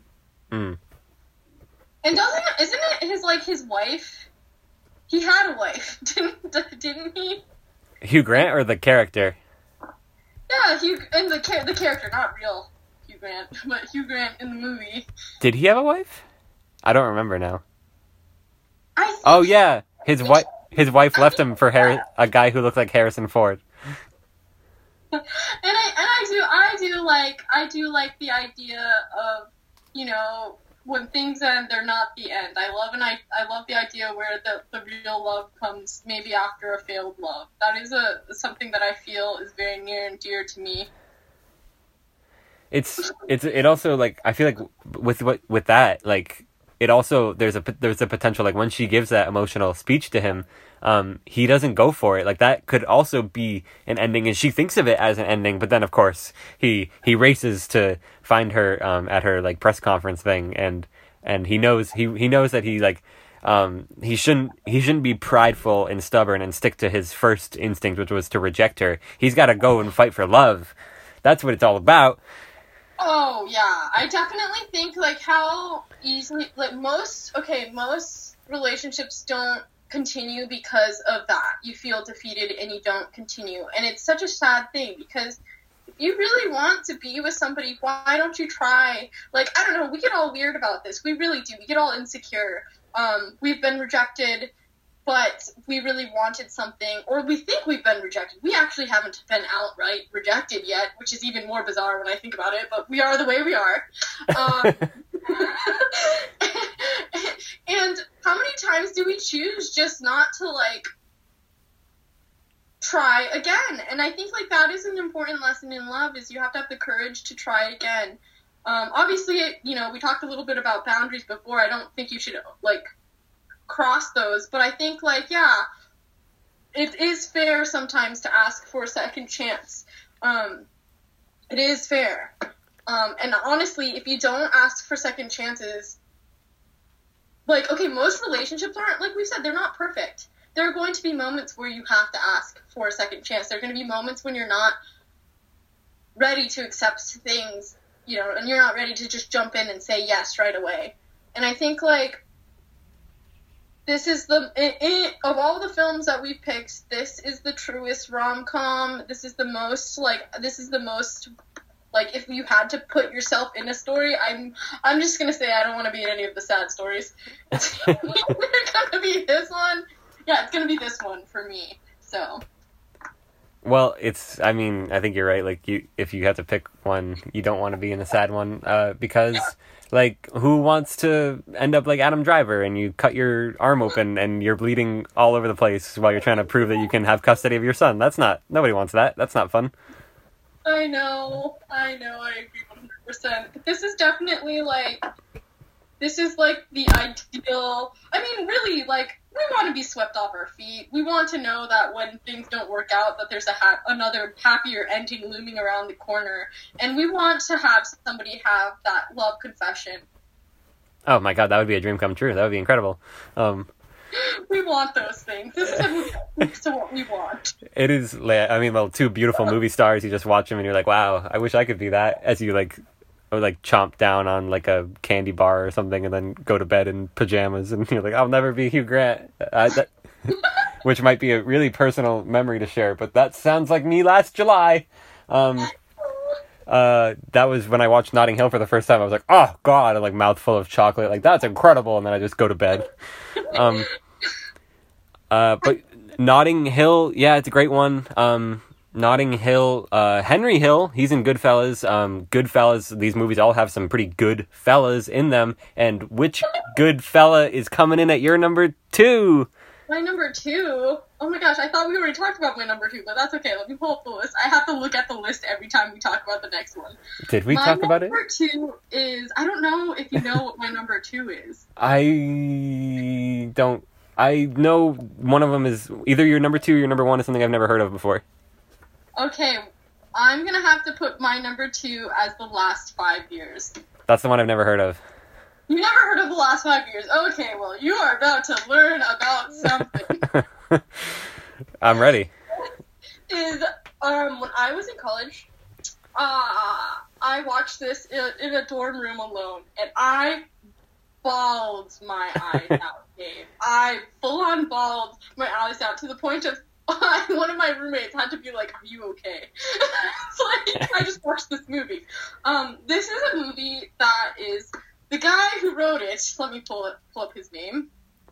He wrote it about his divorce. Ooh, another And divorce. Actually, he got in trouble because when he first wrote the stage play, um, he made the likeness of the main female character so close to the girl that he divorced that she almost, and she might have sued him or she almost, or whatever. He had to change um, some of the characterizations of his main, of one of his main characters. Like that's how much trouble he got in for it. So like this is like, this is about the last five years of a relationship. It's a musical, con- uh, musical that it's like almost completely sung. Um, the actual film version has Anna Kendrick in it, and I think it's and uh, Anna Kendrick and I think it's Jeremy Jordan. Yeah, and Jen- Jeremy Jordan, who who like their voices are beautiful, absolutely gorgeous voices. If you should at least watch this movie for the music. It's just it's it's beautiful. But basically, it's a timeline of the last five years. Anna Kendrick's character goes from start to finish, and Jeremy Jordan's goes from end to beginning. So we have two non not chronological. Well, one is moving chronologically, the other one is going the opposite direction, and they meet at one point, which is their wedding, within the last five years. And it's basically if you want to know. Basic, it's like it goes over the falling in love and the falling out of love of two people from New York City. They're both they're both dreamers who like go to New York. One's making it big, that's Jeremy Jordan's character. One is faltering, and at one point you are either an Anna Kendrick or Jeremy Jordan. Like you're in in your in relationships, you're one or the other. Um, that's like one of the great things about all the films I think I've picked is that you can really put yourself in the shoes of both characters and really see the shortcomings um, of them and just kind of I think like this is a this is a movie that really talks about you know what it feels like to be on both sides of the shoe. There is a little bit of you know there's jealousy between like the su- success of one and there's and the failure of the other I guess in like pursuing their dreams. And then there's like kind of this idea of putting somebody on a pedestal. Um and like there's also a question of like do we really do I really love this person for who they are or do I need to really just be in love with somebody? So there's like a lot of like good questions that people should ask themselves. And I think if you've ever been in a long-term relationship you should watch this movie. Like or you want to be in one which is pretty much everyone you should watch this movie like it really hits a lot of points. Um, at one point, it was on Netflix. I don't think it is anymore. You're gonna have to go purchase this or like rent it or whatever. It's it's so absolutely worth it. It is not a happy movie. They do not end up together. It is, but it is beautiful and it goes over the emotions. And again, there's a lack of communication, and I think there is a breakdown of what they both want. So like it's pretty convincing in a way that they want to be together, but they just have you heard of point resolution in relationships? No. There's this idea where in every relationship you are moving it's like there's a think of a hill, okay? Notting Hill? any hill. We Okay. can say it's Notting Hill. but like, there's the incline, the falling in love, and it rises, rises, rises. When we reach a point of conflict, there's only two choices you get. You choose to move forward and work with the person, or you choose to walk away. And there are actually many points of conflicts, but it's usually, you know, they're little, they're tiny, you're going uphill, and then you reach one, and then things just either they go there's a resolution and you move forward or they go downhill. And I think this is a good example of a relationship going downhill. Um, very attractive characters, very relatable characters. They sing their feelings the whole time. And so, but you know what? They're not telling each other really how they feel. And I think that is just really just, if I have to say, if there's any, like, in every end of a relationship, one of the nails in the coffins is a lack of communication. And usually it results in people thinking, one of them thinking that there's no way of coming back from something. Like, there's no way. Like, we've already gone this far. There's no point. There's point of no return. We could never go back to way before. And I think, like, having that attitude is, like, definitely, you know, if you have that attitude, you're right. There is no point of coming back. Um, so that's just my thoughts on that. I think it's a really good one. I definitely bawled my eyes out, and I think it also puts us in this very interesting situation because you gotta like you kind of feel like maybe you watch it the first time and you're like Anna Kendrick's character is so right. I can't believe like he did this, blah blah blah blah blah. But then you might find yourself in a different relationship and you might be like, oh damn, I do really need space. Now I feel like kind of like Jeremy Jordan's character, and so it's definitely something that I could watch over and over again and find something that I relate to more and more. So, and it's comes from a very personal place and it's very evident. I think it's very realistic to relationships. I mean, everything you just said is like like an opiate to me in terms of what I like to see in a movie. Like, um, like You a cry? I I like I, I love a good cry. Um, uh, but like people singing and uh, romance and and love, but also like the loss of love. That's like that's a that's right up my alley. That's my kind of movie. Um, movie is heartbreaking. Absolutely heartbreaking. and what else is new? This list has been filled with heartbreak so far. it's just, I guess, like, because of our age, it's like the most relatable thing. I read somewhere that on average people date like eight people before they actually like settle down with somebody. I don't know how much I want to believe that, but you know, Ah, jeez. I've been telling you about my bias, so I've been told. Eight people. On average, but I don't know if it's like people that they like date seriously or people that they date in general. Does that make sense? I guess so. Yeah, that makes sense. There's people that are like, uh, like this is my boyfriend, and then there's like people that you like, you know, the people that you like meet and you try to see if this could be anything. So that was not disclosed in my gathering of research. Well, it sounds daunting. Like you know, like yeah, Like- going. like we got like what five? Like I got like five more of these to go through before it's all over. Jeez, man, that's gonna be tough. I had to count every single person I've ever went to dinner with.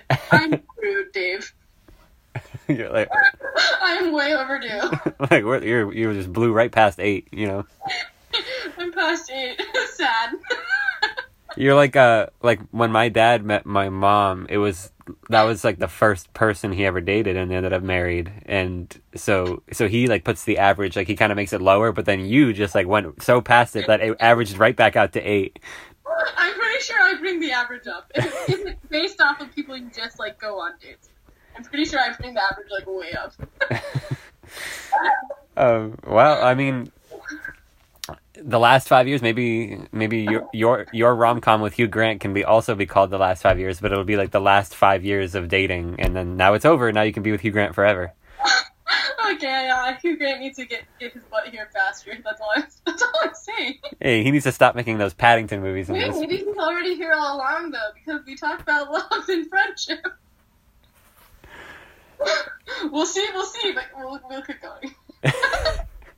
um, you did. You mentioned it was on Netflix, but not anymore. But I looked it up, and uh, it says available on YouTube for free. Uh, I don't know what that means. Um, like, I guess it would mean that it's on YouTube and it's free to watch. But I feel like there's probably there's got to be a catch. I would think. Oh, definitely, probably those YouTube people. I know they're always ringing us for every last penny. Um, uh, I'll here. I guess I'll go to my number one now. Um, Did you say your number two already? Notting Hill. Oh yeah, oh yeah. I'm stupid. I can't count. Keep going. That's fine. I remember. I think our Little Women podcast. We were all over the place. I think we ended up like with 19 scenes or something. I kept adding. um, but yeah, I got I got a good one here. Um, it's a little movie called Before Sunrise. Um, and you told me you haven't seen it. I think of all the movies on my list, this one is like like this this would be so up your alley. Like you would I think you would really love this movie. Um, I do It's- love love. it's it's what it's all about. This is the start of a trilogy. Um, and um, for anyone who doesn't know, uh, it's before Sunrise comes out in like ninety five. I think I think it's nineteen ninety five, and then. Uh, that's pretty much it. And then 2004, like nine years later, they come, like two actors, it's Ethan Hawke and Julie Delpy, and they come back to do Before Sunset. It's a sequel 10 years later, and they check in on them where they're at in their lives 10 years after that night where they first met. And then 10 years later, 2013, Before Midnight comes out, and we check in again on them 10 years after that. And Ooh, I like it. it's it's so amazing. It's it's literally like candy to my like my very smooth brain. It's like like I'm just so pleased by it. Um there's been there's been talk about a fourth one coming. I guess it would have to be if they're keeping up with the every 9 years it would be 2022. Um so plenty of time. Hopefully the um pandemic doesn't delay it uh for before number 4. Uh but yeah, but I got my favorite is still the very first one. It's Before Sunrise. Um, I feel like there's so much here. Um, and I'll say first that I think this one is my favorite because of some of what we were talking about earlier, where I literally just I'm just hard on my sleeve and loving the idea of like a fantasy kind of romance, and that's what this one is. Like it's Before Sunrise is these is these two in their twenties. Um, and it's the the night they first meet, they kind of fall in love, and it's about that young sort of love where there's all like possibility and potential, and it's like exciting, and you can stay up all night and not feel like shit in the morning, and that kind of amazing love. And then before sunset is a little bit like um, people who are in their 30s now. Um, they're looking for something a little bit more serious. They're not looking for like a one night fling. It's that kind of thing. It's a little bit more uh, more realistic. And then before midnight is uh, it's that's that'll just put you through the ringer. That's like people in their forties, people who are um, people who have who are trying to fight off cynicism, and it's it's it's brutal. It's heartbreaking. Um, all of them are heartbreaking in different ways, but I, I love the first one because it is that sort of um, love is new and exciting feeling, and the idea of just like you meet somebody on a train, and then you go out into beautiful European countrysides, and literally the whole movie is That sounds like a dream. it's it is so it's like I they somebody wanted them to make the fourth movie about these two in quarantine together, and I said no, th- that it cannot be them in quarantine because I need the thirty minute tracking shot of them walking through these European countrysides and these little streets and nooks and crannies and just talking. That whole movie is just one conversation. It literally just follows them having one conversation the whole movie, like an hour and a half. And that's what I was. I wanted to mention it earlier when I said that we were talking about communication. I said, no, no, no. Before Sunrise is the perfect movie to talk about communication because the whole movie is communication, and it's literally just them talking about their feelings at their current state of in their lives. the The whole trilogy is written by one guy, um, with the help of the two actors. They contribute as well, and so you know it's coming from somebody who is actually living these experiences right now. His feel the feelings that the characters say are the writer's own these are completely valid and real feelings and to watch them just go through it like they're just not only is it so idyllic and so amazing to watch this sort of love unfold. But it's also like challenging and it's so intellectual like you really like you follow along with it. You feel like you learn like you kind of get a vocabulary for how to talk about your own feelings. It's just i could gush about the before trilogy forever. It is fa- so amazing.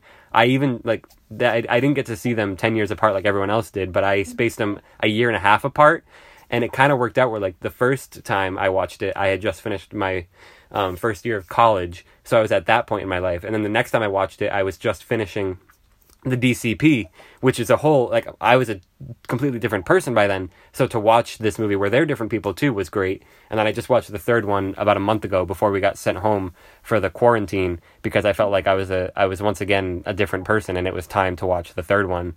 And I feel like I've talked so much about a movie that you haven't even seen. I feel a little guilty about it because I'm just literally waxing poetic about this fantastic movie. But Before Sunrise is always going to be the one that teaches me about love. I do. I do. I'm a fan of everything you have told me. So I'm gonna watch it. I'm gonna watch it. You should send me. Definitely send me the link or whatever so that I can find it.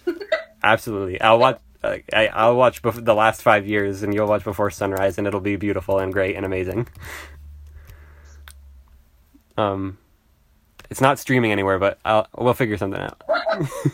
I'm gonna have to. I'm gonna have to watch it. I do love that. I do love the idea of the conversation that goes on and on and on, and that being like the first thing. I think so well. That is something that is actually very familiar when you just hit it off with somebody. I've, Dave, I've been there. You've been there. We've been there. Like there are people you do just hit it off with, and that is such a beautiful feeling. And we do really wish that that's where things stay forever, but they don't. So. I think I think you're really gonna I think you're really gonna be blown away by this movie if if that's like a the perfect response to have. I think. I am a fan. I'm gonna I'm gonna watch it.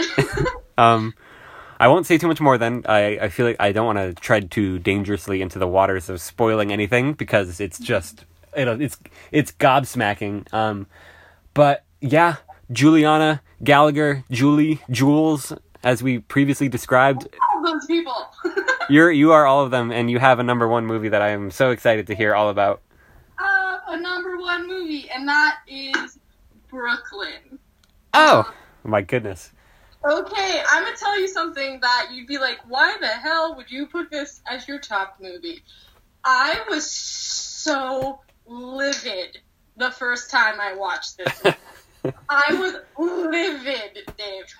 I have a feeling this has to do with something that you actually tweeted about yesterday. I don't know, but maybe I was livid.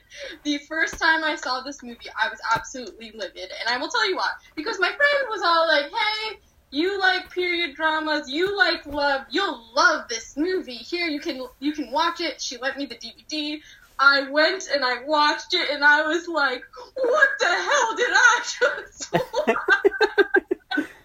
And I was like, I thought you said I would love this movie. And it's funny, that is exactly why I love this movie. Is because I think it spoke to a really deep part of me. Because, okay, if you're not familiar with Brooklyn, I literally was just talking about this with my sister this morning, this movie. Um, basically, it's about um, Irish girl who, who, um, who comes to the States um, through Ellis Island, and she meets an Italian boy, and at that time, Italians and Irish were not on friendly terms. So basically, she falls in love with an Italian boy. She marries the Italian boy, and her aunt dies. She flies back to Ireland, or she sorry, she doesn't fly. Sorry, we don't fly in these times. Um, she, she gets on a ship. She goes back to Ireland, and then her family is just like, "We just found you the most handsome Irish guy ever," and that is when I start developing problems. okay. And I think um he is both okay, Tony. Tony, he's Ir- uh he's he's Italian. He you kind of get more of when she has moved to America, she's an American now. She's in love with an Italian boy. They have this marriage. They're not very they're not very rich. You know, they have kind of this like meet cute where they meet at a dance or something like that. And it's very it's its own love story. And they get married and, and like halfway in the film you're like, okay, so cool, she's like married now. Um then she goes to Ireland, and her family just like does not. They do not care. They do not give a shit.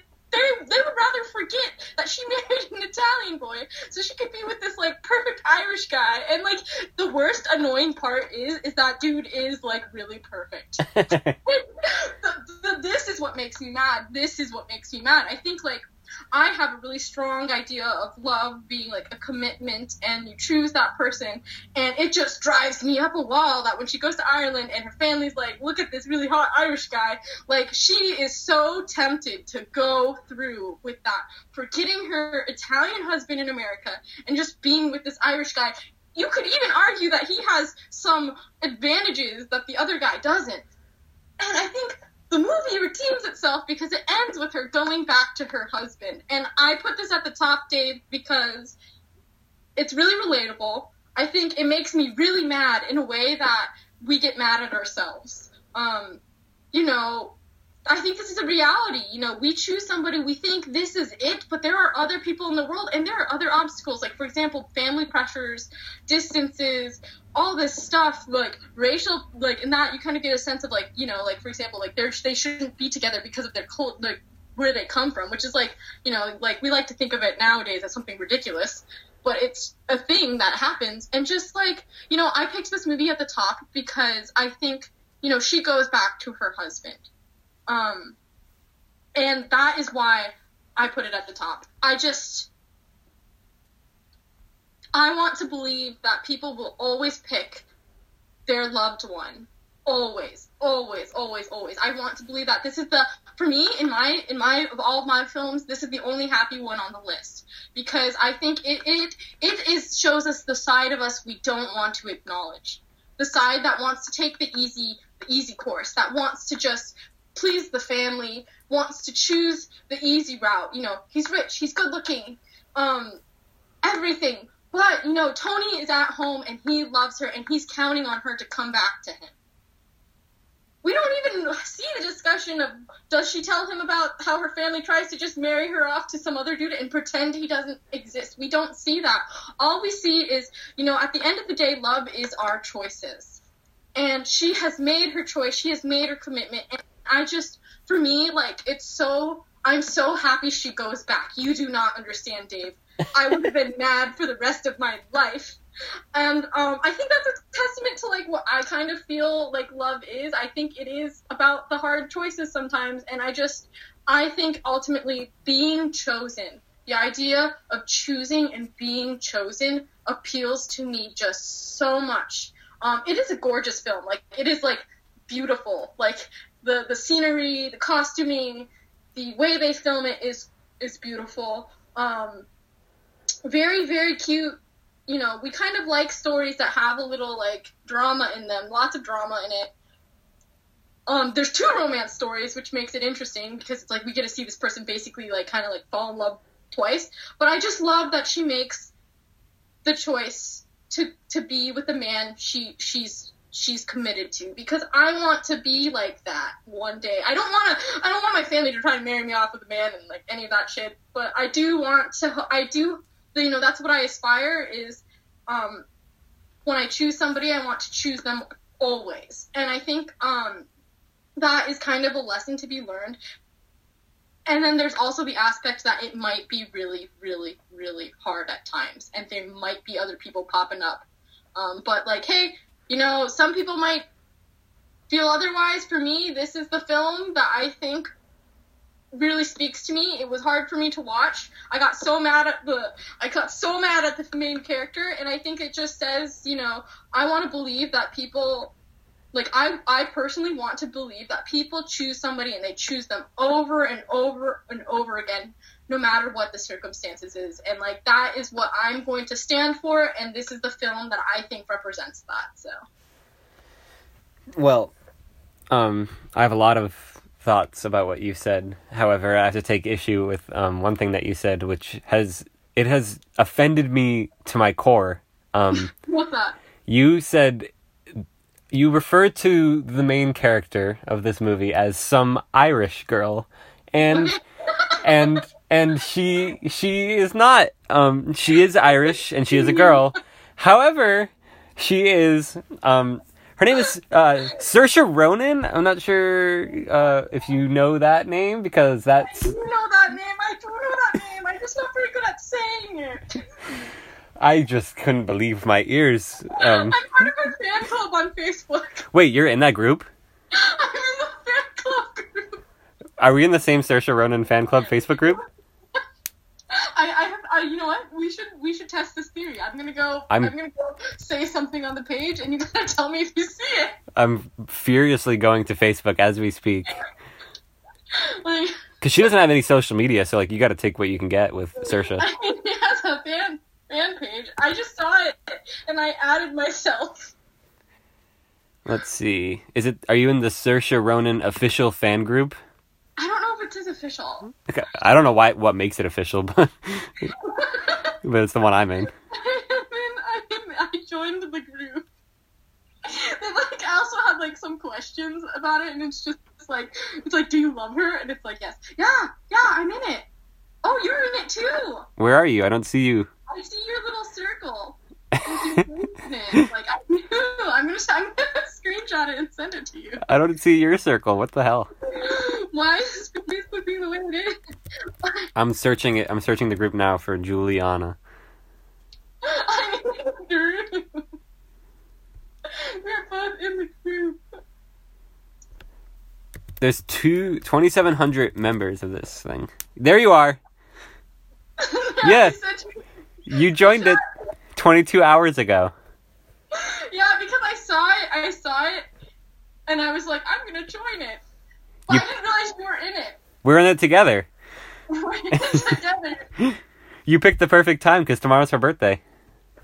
Stop! Is it really? And she was my number one in my number one film. You don't understand. That movie just rocks me to my core in like the best way possible. It like beats me up to the point of making me make a choice. I'm like, damn it!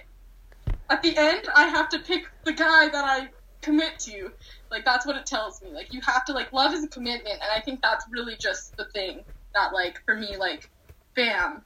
That's like I'm not that, have to be traditional about like the role in which you pick. Like maybe some people don't want to get married or whatever, whatever. But I am saying like when you make a commitment, like love is a commitment. You got to choose it over and over again, and there will be challenges that we don't want to acknowledge are challenges.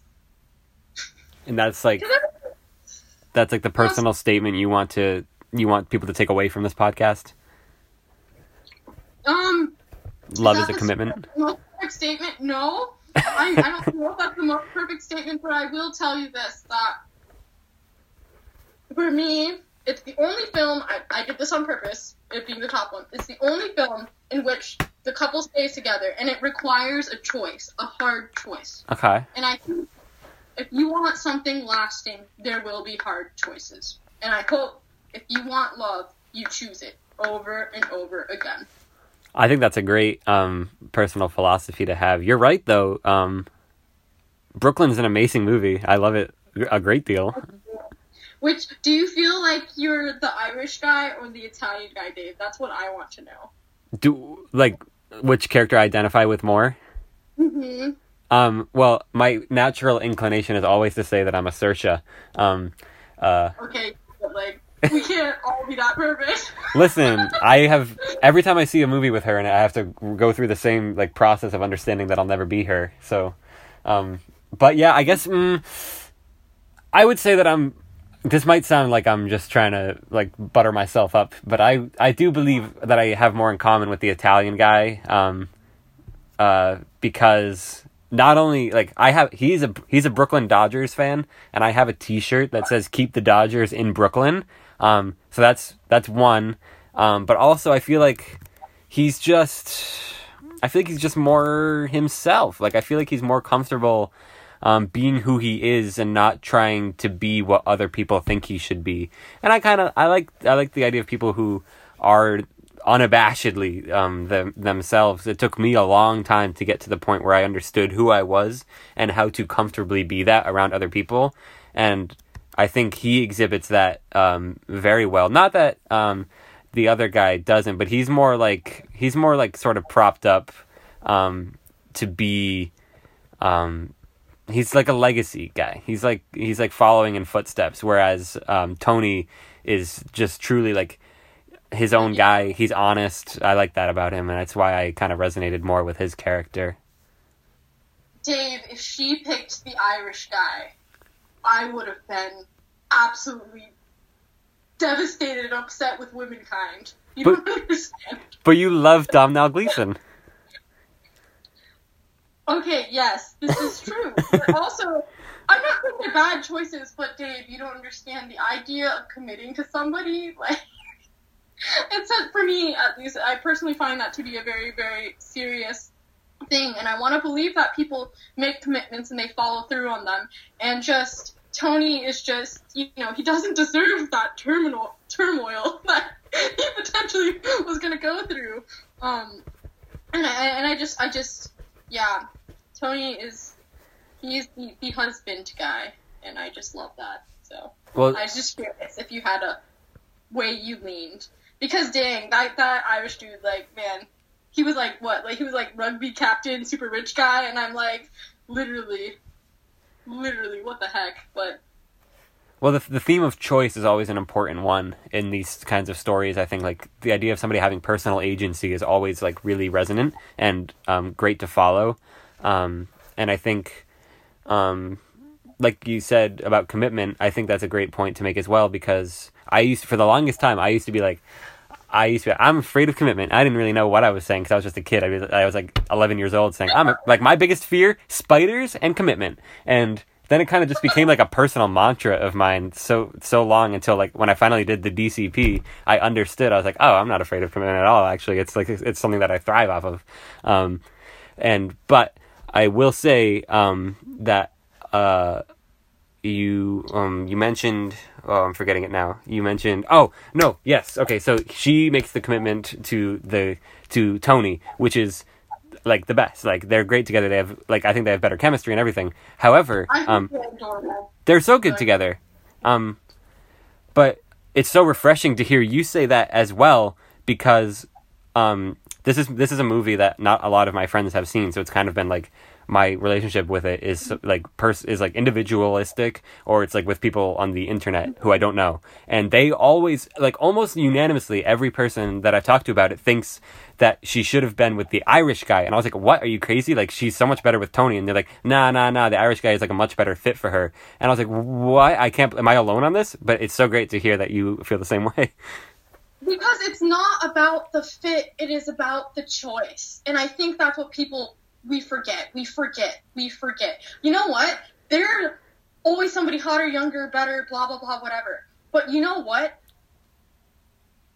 When people choose you, I hope you choose them back.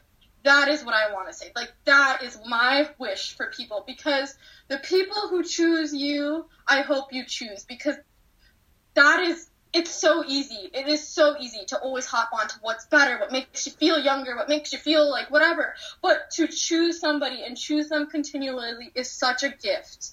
It is such a gift. And here's the, one of the things I like to say: it's you can have it all, but you can only have it all with one person, and you can't pick highs only. You can't pick lows only.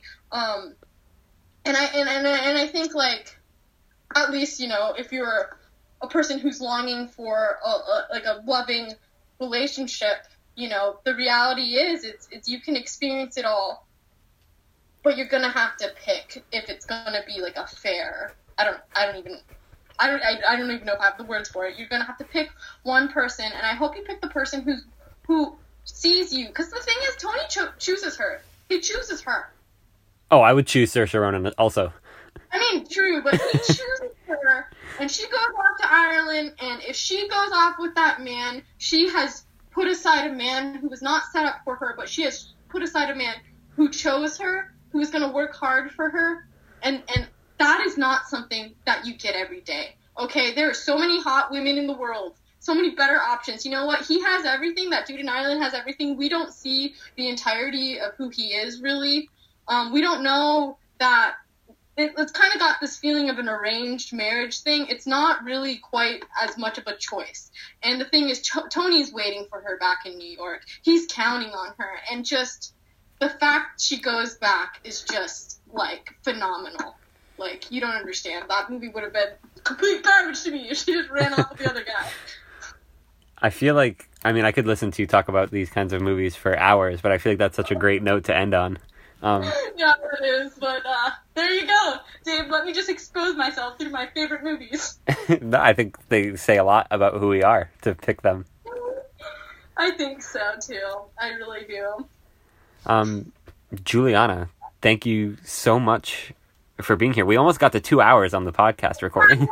Just like last time, I talk way too much. no, I could honestly listen to this for hours. Like the like it's I think especially with the Little Women one. Like we went longer than the Little Women one, and we had one fewer person with us. so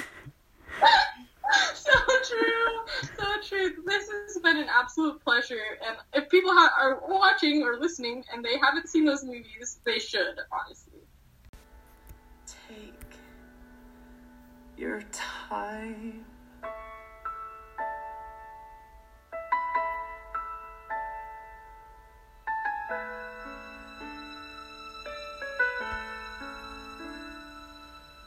Have I mentioned today how lucky I am to be in love with you?